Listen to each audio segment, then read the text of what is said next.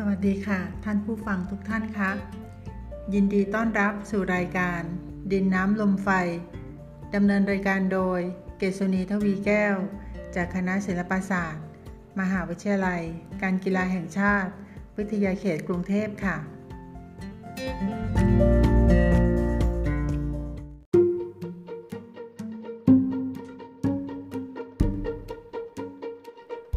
ท่านผู้ฟังคะ ในวันนี้เราจะมาทายเพศกำเนิดของทารกในครรภ์กันต่อนะคะ โดยหากทารกปฏิสนธิและคลอดวันพฤหัสบดี และเมื่อมารดา มีครรภ์ได้ 3 เดือน หากปากและลิ้น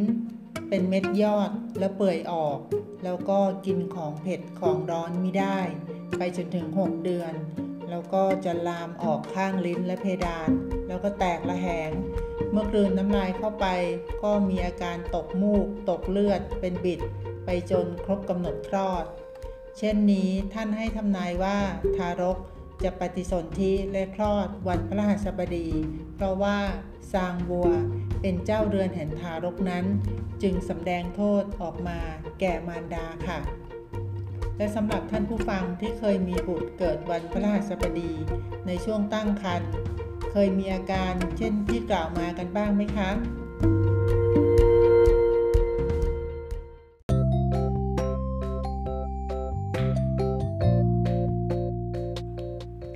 และเมื่อคุยมาถึงตรงนี้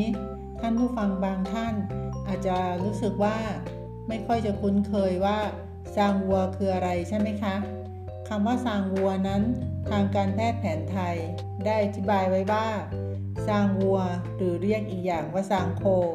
จะมีแม่ซาง 4 เม็ด มีบริวาร 50 เม็ด เกิดกับทารกตั้งแต่อยู่ในเรือนไฟ โดยหากทารกจะมีไข้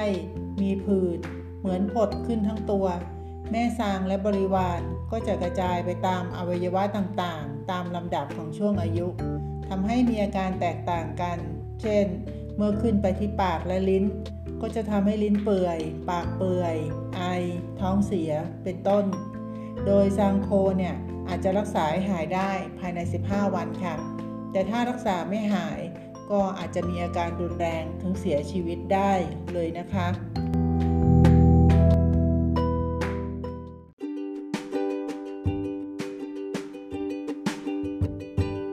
ท่านผู้ฟังคะ ในตอนหน้าเราจะกลับมาพูดคุยกันต่อ เกี่ยวกับทารกที่เกิดในวันอื่นๆ จนครบ 7 วัน ก็อย่าลืมติดตามฟังกันด้วยนะคะ สุดท้ายขอขอบคุณข้อมูลจากคำพีแพทย์แผนไทยโบราณ เรียบเรียงโดยคุณโสภิตบรรรักษ์แพทย์แผนไทยโบราณ ของสมาคมเภสัชและอายุรเวชโบราณแห่งประเทศไทยไว้เป็นอย่างสูงด้วยค่ะ และในวันนี้รายการดินน้ำลมไฟ คงต้องจากลาท่านผู้ฟัง ไว้ด้วยเวลาเพียงเท่านี้ แล้วพบกันใหม่ในโอกาสต่อไป สวัสดีค่ะ